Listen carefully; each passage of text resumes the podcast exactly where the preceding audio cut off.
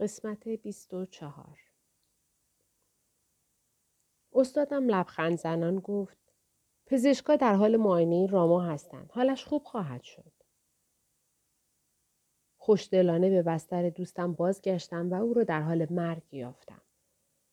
یکی از پزشکا با نومیدی سرش را تکان داد و گفت نمی‌تواند بیش از یکی دو ساعت دوام بیاورد.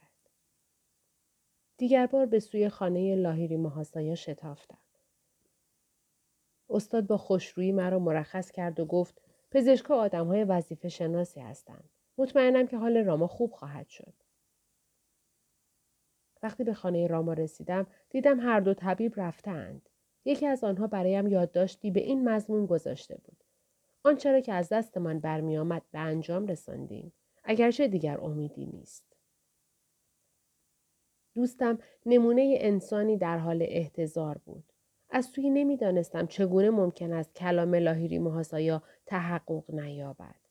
اما وقتی دیدم راما رو به مرگ است این فکر از سرم گذشت که اکنون همه چیز تمام می شود. قوطه بر میان امواج ایمان و تردید تا آنجا که می توانستم از دوستم پرستاری می کردم. او نالان از جا برخاست و گفت یک توشوار نزد استاد بشتاب و بگو که عمرم سر آمده است. از او بخواه تا جسدم را پیش از سوزاندن متبرک سازد. راما پس از گفتن این کلمات آهی کشید و به خواب ابدی فرو رفت. ساعتی کنار بالین او گریستم. او که همواره دوستدار آرامش بود اکنون به آرامش مرگ دست یافته بود. یکی دیگر از مریدان استاد وارد اتاق شد. از او خواستم آنجا بماند تا بازگردم. ما تو مبهوت نزد استادم بازگشتم. لاهیری محاسایا با چهره مالامال از لبخند پرسید حال راما چطور است؟ اختیار از کف دادم و گفتم استاد چند ساعت دیگر که جسدش رو سوزاندند خودتان خواهید دید که حالش چطور است. آنگاه در هم شکسته زیر گریه زدم. یک تو شوار خودت را کنترل کن. آرام به مراقبه بنشین. آنگاه استادم در خلصه ژرف فرو رفت. تمام آن شب در سکوتی ناگسسته گذشت. با تلاشی بی سمر می کوشیدم آرامش درونم را باز یابم. سهرگاه لاهیری محاسایا با حالتی تسلی بخش نگاهم کرد و گفت می بینم هنوز آشفته ای. چرا دیروز نگفتی که انتظار داشتی با دارو به راما کمک کنم؟ استاد به چراغی که روغن کرچک در آن بود اشاره کرد و گفت آن روغن را در شیشه کوچکی بریز و هفت قطره اش را در دهان راما بچکان. اعتراض کنان گفتم استاد او دیروز ظهر درگذشت. حالا دیگر این روغن به چه درد می‌خورد؟ استاد با حال خوشی که برایم قابل فهم نبود گفت مهم نیست. فقط آنچه را که گفتم انجام بده. هنوز آشفته و بیقرار بودم. اندکی از روغن را در شیشه کوچکی ریختم و روانه خانه راما شدم. دیدم تن دوستم در چنگال مرگ خشک شده است. به رغم وضعیت دلخراش او با انگشت اشاره دست راستم لبهایش را از هم گشودم و با دست چپم به کمک چوب پنبه بطری روغن را قطره قطره روی دندانهای قفل شدهش چکاندم. با تماس هفتمین قطره بر لبهای سردش بدن راما تکان شدیدی خورد و وقتی سر جایش نشست عضلاتش از سر تا پا می لرزیدند. فریاد زد همکنون لاهیری محاسایا را در نور خیره کننده دیدم در حالی که مثل آفتاب می درخشید. با لحنی آمرانه گفت از خواب برخیز و همراه یکتوشوار به دیدنم بیا. وقتی دیدم راما پس از چنان مرض مهلکی خودش لباسش را پوشید و قادر بود پیاده به سوی خانه استادمان حرکت کند نمی توانستم به چشمانم اعتماد کنم. در پیشگاه استاد با چشمان اشکبار از سپاس به پایش افتاد.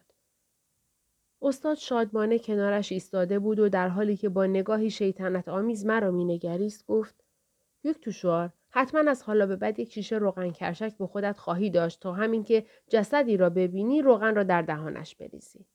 ولی چرا هفت قطره روغن میبایست قدرت خدای مرگ را خونسا کند؟ استاد مسخره هم می‌کنید؟ منظورتان را متوجه نمی‌شوم. آیا ممکن است بگویید اشتباه هم چه بود؟ لاهیری محاسایا گفت دو بار گفتم که حال راما خوب خواهد شد. ولی تو حرفم را باور نکردی. منظورم این نبود که پزشکها قادر به معالجه او خواهند بود. فقط گفتم آنها او را معاینه می کنند. نمی‌خواستم در کار پزشکها دخالت کنم. آخر آنها هم باید زندگی کنند. آنگاه استادم با لحنی که تنین شادمانی داشت گفت همواره به خاطر داشته باش که قادر کل می تواند همه را با حضور یا بی حضور پزشک شفا دهد.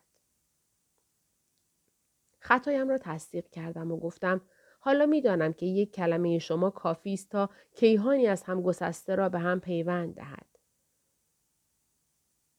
وقتی شیری توشوار داستان شگفت خود را به پایان رساند، یکی از پسرک های مدرسه رانچی از استاد پرسید استاد، چرا استادتان روغن کرچک را تجویز کرد؟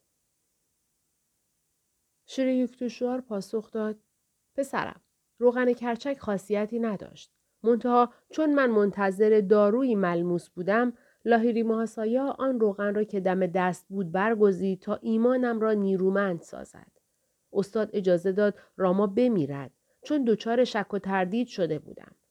اما از آنجا که استاد گفته بود حال راما خوب خواهد شد شفا میبایست به وقوع میپیوست. حتی اگر لازم می‌شد مرگ را که معمولا پایان کار است مداوا کند. شوار گروه کوچک دانش آموزانی را که همراه هم بود مرخص کرد. آنگاه مرا به مخدهی که کنارش بود فرا خواند و با لحنی جدیتر از معمول گفت یوگانندا از بد و کودکی مریدان مستقیم لاهیری محاسایا پیرامونت را فرا گرفتند. استاد بزرگ بیشتر عمرش را در گوشه انزوا گذراند و به پیروانش اجازه نداد که بر اساس تعالیمش سازمانی تشکیل دهند. اگرچه به پیشگویی حائز اهمیتی دست زد. او گفت تقریبا پنجاه سال پس از مرگم به دلیل توجه ژرف ممالک غرب به یوگا شرح حالم نوشته خواهد شد. پیام یوگا سراسر این سیاره را فرا خواهد گرفت. و مددی برای برقراری برادری انسان و وحدتی بر پایه ادراک مستقیم بشر از پروردگار یکتا خواهد بود. شری یکتوشوار ادامه داد. پسرم یوگانندا. تو نیز باید با نگارش آن حیات مقدس نقش خود را در گسترش این پیام ایفا کنی. در سال 1945 یعنی پنجاه سال پس از درگذشت لاهیری محاسایا در سال 1895 نگارش این کتاب تکمیل شد. پس چه جای تعجب اگر این سال تلیعه اصر جدید نیروهای اتمی است. همه اذهان متفکر بیش از پیش به مسئله صلح و برادری رو کرده اند. مبادا کاربرد مداوم نیروهای فیزیکی آدمیان را نیز همراه مشکلات از میان بردارد. اگرچه نژاد بشر و کارهایش به دست زمان یا بمب ناپدید شود، خورشید از محور خود خارج نمی شود و ستارگان همچنان به گردش خود ادامه می دهند. قانون کیهانی را نمی توان متوقف نمود یا دگرگون ساخت. و اگر انسان خود را با آن هماهنگ سازد، لطفی در حق خیشتن کرده است. اگر کیهان بر ضد زور سالاری است، اگر خورشید در آسمان طالب جنگ و ستیز نیست بلکه به موقع جای خود را به ستارگان می دهد تا آنها نیز اندکی جلوه کنند پس مشت گره کرده ما به چه کار می آید؟ آیا سمرش صلح خواهد بود؟ نیکخواهی تار و پود کائنات بوده است نه ظلم و ستم بشریتی لبریز از صلح و آرامش ثمرات بیپایان پیروزی را خواهد چشید ثمراتی شیرینتر از آنچه از خاک خونالود به دست آید. آنگاه اتحادیه طبیعی و بینام دل انسانها جای سازمان ملل متحد را خواهد گرفت. همدلی گسترده و بینشی فهیم که لازمه شفای پریشانی های این دنیاست نمی‌تواند صرفاً از ملاحظه روشنفکرانه تفاوت‌های موجود پدید آید. این آگاهی باید ثمره اتحاد ژرف آدمیان باشد. حاصل این معرفت که همگان به خدای یگانه تعلق دارند و خیشاوندند. اگرچه هند تمدنی کهنتر از سایر ممالک دارد کمتر مورخی به این نکته پی برده است که بقای آن ابدا تصادفی نبوده بلکه حاصل سرسپردگی بهترین آدمیان هر نسل آن به حقایق ابدی بوده است. داستان استقاسه ابراهیم به درگاه خداوند برای هلاک نساختن شهر صدوم که خداوند پاسخ می‌گوید اگر ده شخص عادل در آنجا یافت شود آن را هلاک نخواهم ساخت به این نکته که چرا هند مرور زمان به دست فراموشی سپرده نشده است مفهومی تازه می بخشد. چه بسیار امپراتوری های قدرتمندی که در هنرهای رزمی بلند آوازه و معاصر هند بودند و به نابودی کشیده شدند. امپراتوری های همچون مصر و بابل و یونان و روم باستان. اگرچه پاسخ خداوند به روشنی نشان می دهد که ممالک نه به علت پیروزی های مادی بلکه به دلیل شاهکارهای انسانی که میآفرینند پایدار میماند. بادا در این قرن بیستم که با اینکه تنها نیمی از آن گذشته است دو بار در خون غلطیده است دیگر بار کلام خدا را بشنویم هر ملتی که بتواند ده انسان که از نظر قاضی القضات اعظم برجسته به نمایند به وجود آورد در خاموشی فرو نخواهد رفت. هند با پیروی از چنین آرمانهایی به اثبات رسانده است که در برابر هزاران نیرنگ زمان هوشیار و مجهز است. در هر صده استادانی یگانه با زمیر برتر خیش خاک هند را تقدیس کردند. حکیمان معاصر مسیحاسایی چون لاهیری محاسایا و شریوکتوشوار همصدا ندا در دادند که دانش یوگا و علم وصول به حق برای سعادت آدمی و دوام یک ملت امری حیاتی است. درباره زندگی لاهیری محاسایا و اصول تعالیمش اطلاعات اندکی به چاپ رسیده است. در سه دهه گذشته در هند و آمریکا و اروپا علاقه و توجه ژرفی را به آموزش های نجات بخش یوگا مشاهده کردم. همان گونه که لاهیری محاسایا پیش بینی کرده بود، اکنون زندگی نامه و شرح حال مکتوب او مورد نیاز است. لاهیری محاسایا متولد سی سپتامبر 1828 در خانواده برهمن و پاکدامن در دهکده‌ای در بنگال به دنیا آمد. مقیم شهر بنارس بود و صاحب چهار فرزند، دو پسر و دو دختر و حسابدار اداره مهندسی ارتش بریتانیا همواره دستهایش سرگرم وظایف دنیوی و ذهنش معطوف به سرسپردگی خدا. در سی و سه سالگی در کوههای هیمالیا استادش باباجی را دید و به کریا یوگا متشرف شد. رویداد خجسته ای که نه تنها مضمون تقدیر او بلکه موهبتی برای بشریت بود.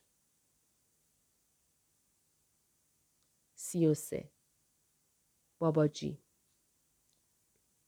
می‌گویند در های شمالی سلسله جبال هیمالیا هنوز می‌توان حضور باباجی استاد لاهیری محاسایا را احساس کرد. می‌گویند استاد گوشنشین پس از گذشت صده ها و هزاره های بسیار هنوز پیکر جسمانیش را حفظ کرده است. باباجی مبرا از مرگ آواتار است. این واژه سانسکریت به مفهوم نزول است. ریشهش آوا به معنای پایین و تری به معنای گذشتن و عبور کردن. در متون مقدس هندو آواتار به معنای نزول انوار الهی در جسم انسان است. شری یوکتشوار می گفت جایگاه معنوی باباجی ورای فهم بشر است. دیدگان انسان نمی‌تواند در هستی ماورایی او نفوذ کند. حتی تلاش برای تجسم حضور او بیهوده است. اوپانیشادها دقیقا هر مرحله از پیشرفت معنوی را طبقه بندی کردند. سیدها انسان کامل کسی است که از وضعیت جیوان موکتا رهایی یافته به هنگام حیات به جایگاه پاراموکتا رهایی کامل یا تسلط بر مرگ رسیده است و از هرچه اسارت مایایی و تولد و نوزایی گریخته است. از این رو یک پاراموکتا ندرتا دیگر بار جسم مادی به خود می گیرد. اما اگر در جسم فیزیکی ظاهر شود آواتار است. عطیه الهی برای تبرک جهان. آواتار تحت تأثیر ماده قرار نمی گیرد. بدن پاکش که تصویر نور است به طبیعت مدیون نیست. شاید نگاه بشری ویژگی خارق العاده در او نبیند اما گاه نه سایه‌ای بر خاک میافکند نه جای پایش بر زمین دیده می شود. تنها چنین موجودی می تواند حقیقت پس نسبیت موت و حیات را بشناسد. عمر خیام که به درستی شناخته نشده است در رباعیات خود در وصف چنین خدامردانی گفته است چون عهده نمی شود کسی فردارا حالی خوش دار این دل پرسودارا می نوش به ماهتاب ای ماه که ماه بسیار بتابد و نیابد ما را. نور ماه آن اختر هموار جاودان خداست. آن نور ماه که دیگر بار میتابد نور کیهان است که به طبع قانون تکرار به هستی گام می نهد. خیام به وصول به حق خیشتن را از بازگشت به زمین رهاند. بسیار بتابد و نیابد ما را. مسیح رهایی خود را به شیوه دیگری بیان کرد. در باب هشتم انجیل متا می‌خوانیم آنگاه کاتبی پیش آمده به دو گفت استاد هر جا روی تو را دنبال کنم. عیسی به دو گفت روباهان را ها و مرغان هوا را آشیان هاست. لیکن فرزند انسان را جای سر نهادن نیست. آیا به راستی می توان مسیح را که روحی به وسعت عالم دارد در حیطه جز جان عالمگیر دنبال کرد؟ کریشنا و راما و بودا و پاتاجنلی از آواتارهای هند بودند. بخش قابل توجهی از اشعار و ادبیات تامیل درباره آگاستیا یکی از آواتارهای جنوب هند است. می‌گویند او در صداهای پیش از مسیح و همچنین در آن دوران نیز کرامات بسیار داشته است و حتی تا امروز نیز تن مادی خود را نگاه داشته است. رسالت باباجی در هند کمک به راهبان و قدیسان در انجام رسالت آنها بوده است. در نتیجه بنا به طبقه بندی متون مقدس عنوان ماها آواتار آواتار بزرگ به او تعلق می گیرد. طبق گفته باباجی او شانکارا کسی که نظام روحانیت را دیگر بار در هند سازمان بخشید و کبیر عارف بلندآوازه قرون وسطا را به یوگا متشرف ساخت. البته همان گونه که می‌دانیم یوگی بزرگ صده 19 لاهیری مهاسایا احیا کننده هنر گمشده کریاست. باباجی همواره با مسیح در ارتباط است و در کنار یکدیگر برای جهان امواج رهایی و رستگاری میفرستند و برای این روزگار فنونی معنوی را طراحی کردند. کار این دو استاد منور یکی در قالب تن و دیگری بدون پیکر جسمانی این است که الهام بخش جهانیان باشند تا از هرچه جنگ و تعصب نژادی و تفرقه های دینی و شرارت های ناشی از مادیگرایی که چون بومرنگ به خودشان باز می گردد بپرهیزند. باباجی کاملا از گرایش های عصر امروز خواسته از تأثیر و نفوذ پیچیدگی های تمدن غرب آگاه است. از این رو ضرورت گسترش فنون رهایی بخش یوگای راستین اتحاد با زمیر برتر خیش را در شرق و غرب در میابد. اگر مورخان نامی از باباجی نبرده اند نباید موجب حیرتمان شود زیرا او هیچگاه آشکارا در هیچ کشوری ظهور نکرده است. درخشش سوء تفاهم آور تبلیغات نمی‌تواند در طرحهای هزاران ساله جایی داشته باشد. مگر خالق که یگان قدرت کائنات است در ابهامی خاموش و فروتنانه سرگرم کار نیست؟ بزرگانی چون مسیح و کریشنا برای انجام رسالتی ویژه به جهان می آیند و به محض انجام رسالت خود این جهان را ترک می کنند. رسالت بزرگانی چون باباجی که هزاران سال طول می کشد بیشتر به تکامل تدریجی انسان در طول صده های بیشمار مربوط است نه به یک دوره تاریخی. چنین استادانی همواره خود را از دید عموم دور نگاه می دارند و می توانند هرگاه بخواهند نامرئی شوند. به این علل و چون به شاگردان خود می آموزند که درباره آنها سخنی بر زبان نیاورند بسیاری از این بزرگان معنوی در چشم جهانیان ناشناخته باقی می مانند. درباره خانواده و زادگاه باباجی اطلاعی در دست نیست. معمولا به هندی سخن می‌گوید اما قادر است به هر زبان که بخواهد صحبت کند. واژه باباجی به معنای پدر گرامی به بیشتر استادان معنوی اطلاق می شود. او نیز این نام ساده را برای خود برگزیده است. لاهیری محاسایه گفته است هرگاه کسی نام باباجی را با حرمتی صمیمانه به زبان آورد بیدرنگ تبرکی معنوی می ستاند. در جسم استاد هزار ساله هیچ یک از علائم گذشته زمان دیده نمی شود. همواره 25 ساله به نظر می رسد. دارای پوستی روشن و قدی متوسط. از پیکر زیبا و استوارش تابش و درخششی محسوس می تراود. چشمانش تیره و نگاهش آرام و مهرامیز و گیسوانش بلند و درخشان و مسی رنگ است. گاه چهرهش به سیمای لاهیری ماهاسایا شباهت بسیار دارد.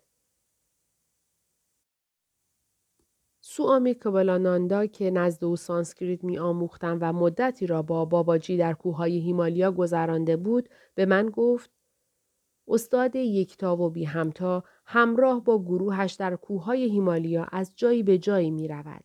در گروهش دو سرسپرده بسیار پیشرفته آمریکایی دارد. پس از مدتی اقامت در مکانی می گوید بیایید در جای دیگر خیمه زنیم. اسای از چوب بامبو در دست دارد. کلامش به این معناست که بیدرنگ به جای دیگر بروند. همواره به این شیوه تیل ارز نمی کند. گاه پیاده از قلهی به قله دیگر می رود. گاه خودش بخواهد دیده یا شناخته می شود. گاه با ریش و سبیل و گاه بدون آنها بر سرسپردگانش ظاهر می شود. جسم زوال ناپذیرش به غذا نیاز ندارد. به این دلیل به ندرت چیزی می خورد. صرفا برای حرمت به سرسپردگانی که به دیدارش می آیند از دست آنها میوه یا شیر برنج می گیرد. سوامی کوبالاناندا ادامه داد در رابطه با باباجی دو واقعه دیگر را نیز به خاطر می آورم. شبی سرسپردگانش پیرامون آتشی عظیم که به منظور انجام شعائر ودایی روشن شده بود نشسته بودند ناگهان باباجی شاخه شعلوری را از میان آتش برداشت و بر شانه برهنه شاگردی که نزدیک آتش نشسته بود گذاشت. لاهیری محاسایا که در آنجا حضور داشت معترضانه گفت استاد چه کار ظالمانه ای؟ آیا ترجیح می‌دادی که به دلیل کارما و نتیجه اعمال گذشتهش تمام وجودش در برابر چشمانت بسوزد و خاکستر شود؟ باباجی پس از ادای این کلمات دست شفابخش خود را بر شانه زخمی شاگرد گذاشت و گفت امشب تو را از مرگی دردناک رهاندم. رنج اندکی که از این آتش تحمل کردی در قانون کارما تعدیل لازم را به وجود می آورد. در موقعیت دیگری غریبه توانسته بود با صعود ماهرانش به مکان غیرقابل دسترس چادر باباجی برسد و به او بگوید استاد شما باید باباجی باشید. در چهره مرد حرمتی وصف ناپذیر مشاهده می شد. غریبه به باباجی گفت ماها در این پرتگاه های صعب العبور در جستجوی شما بودم. آمده هم تا ملتمسانه از شما بخواهم که مرا به شاگردی بپذیرید. وقتی باباجی پاسخی نگفت، مرد به پرتگاهی که زیر آن صخره قرار داشت اشاره کرد و گفت اگر مرا به شاگردی نپذیرید خودم را به قعر دره پرت می کنم.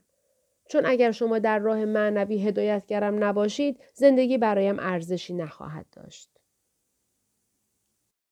باباجی با لحنی بی احساس پاسخ گفته بود خودت را پرت کن چون در وضعیت کنونی آگاهی معنویت نمی‌توانم تو را بپذیرم. مرد نیز بیدرنگ از روی صخره به قهر دره پرید. باباجی به شاگردان حیرت زدهش دستور داد پیکر مرد را بالا بیاورند. وقتی جنازه را بالا آوردند باباجی دستش را بر بدن مرده نهاد و ناگهان چشمانش گشوده شد و فروتنانه به پای باباجی افتاد. باباجی با نگاهی مهرامیز به مردی که به او حیات دوباره بخشیده بود نگریست و گفت اکنون برای شاگردی آماده ای. زیرا دلیرانه در آزمونی دشوار پیروز شدی. مرگ دیگر بار به سراغت نخواهد آمد. اکنون تو نیز به رسته جاودان ماندگان ما پیوستی. آنگاه طبق معمول کلام عظیمت را بر زبان آورد و ناگهان تمام گروه بیدرنگ از روی کوه ناپدید شد. آواتار در همه جا حاضر است. برای او اینجا و آنجا مفهومی ندارد. پس تنها انگیزه باباجی برای حفظ پیکر جسمانیش از صدهی به صده دیگر این است که امکاناتی را که در اختیار بشر است به او نشان دهد. اگر انسان اطمینان خاطر نمیافت که در جسمش لمحه از الوهیت وجود دارد اسیر این توهم میزیست که نمی‌تواند از میرندگی فرا رود و به جاودانگی برسد باباجی به لاهیری محاسایا گفت وقتی مردم ببینند تو نیز یک نفر از آنهایی دلگرمی تازه‌ای پیدا می کنند. زیرا باید دریابند ترک دنیا امری کاملا درونی است نه بیرونی. پس از انجام مراسم تشرف باباجی به لاهیری محاسایا گفت از تو می‌خواهم کریا یوگا را فقط به شاگردان واجد شرایط بیاموزی. به کسانی که متعهد می شوند در راه جستجوی الوهیت همه چیز را فدا کنند. زیرا فقط چنین اشخاصی شایستگی آن را دارند که از طریق علم مراقبه رمز و راز حیات را دریابند. آنگاه لاهیری محاسایا از باباجی پرسید استاد گرانقدر آیا شما که بازگرداننده اسرار گم شده کریا یوگا هستید ممکن است اجازه دهید شرایط شاگردی را برای انسانها آسانتر کنم و این فن را به همه کسانی که شاید از ابتدا قادر به ترک کامل دنیا نباشند اما جویندگانی صادق و صمیمی باشند بیاموزم؟ زیرا این اشخاص نیاز به تشویق و دلگرمی ویژه‌ای دارند. و اگر از تشرف به کریا یوگا محروم مانند شاید هیچگاه راه رهایی را در پیش نگیرند. آنگاه باباجی پاسخ داد چنین باد. خواست الهی از زبان تو جاری شد. همه کسانی را که فروتنانه از تو مدد می جویند به کریا یوگا متشرف کن. ولی مراقب باش که تغییر و خللی در آن به وجود نیاید. یعنی شکل اولیهش را حفظ کند و به دست افراد غیر متعهد نیفتد. عیسی مسیح از بد و امر از توالی رویدادهای زندگیش آگاه بود و یکایک آن وقایع را نه به خاطر خودش و نه محض استرار کارمایی بلکه برای تعالی انسانهای ارزشمند به انجام رساند. چهار تن از حواریون او متا و مرقس و لوقا و یوحنا سرگذشت مسیح را برای سعادت بشر نسلهای بعد به رشته تحریر درآوردند. برای باباجی نیز مسئله‌ای به نام گذشته و حال آینده وجود ندارد. او برای انتباق با فهم محدود بشر بسیاری از اعمالش را در حضور یک یا دو شاهد به انجام رسانده است. زیرا گفتار و کردار بزرگان صرفاً برای نیکبختی بشر انجام میپذیرد. وقتی لاهیری محاسایا به پای باباجی افتاد تا اجازه دهد همواره در قلل هیمالیا در کنارش باشد باباجی به او گفت فرزندم اگر در برابر جمعیتی کثیر نقش خود را ایفا کنی تقدیرت در این زندگی متجلی می شود. بیدلیل نبود مادامی که صاحب زن و فرزند نشده بودی مرا ندیدی. انجام مسئولیت های فروتنانه خانه و زندگی و حرفت بهتر است فکر پیوستن به گروه نهانم در هیمالیا را از سر بیرون کنی. می‌خواهم در دل جمعیت شهرها نمونه یک یوگی وظیفه شناس باشی و از طریق کریا یوگا به جویندگان بیشماری که به انجام وظایف دنیوی سرگرمند کمک کنی. آری، استادان بزرگ ذرات نور را کنار هم می نهند و شی یا پیکر یا قصری را می آفرینند. آنگاه ذرات نور را از هم می پاشند و آن شی یا جسم یا قصر یا موقعیت از هم فرو می پاشد. آفرینش برای آنها به همین سادگی است. در کنار هم قرار دادن ذرات نور. به همین دلیل آنها را فاتحان زمان می خوانند. زیرا ثانیه ها همچون حبابی در کف دست آنهاست.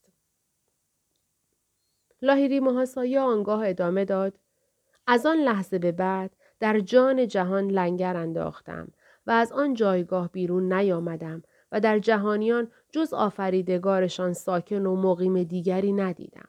زیرا آموخته بودم با خدمت به دانایان و نادانان خدا را خرسند می سازم. وانگهی فروتنی را می آموزم.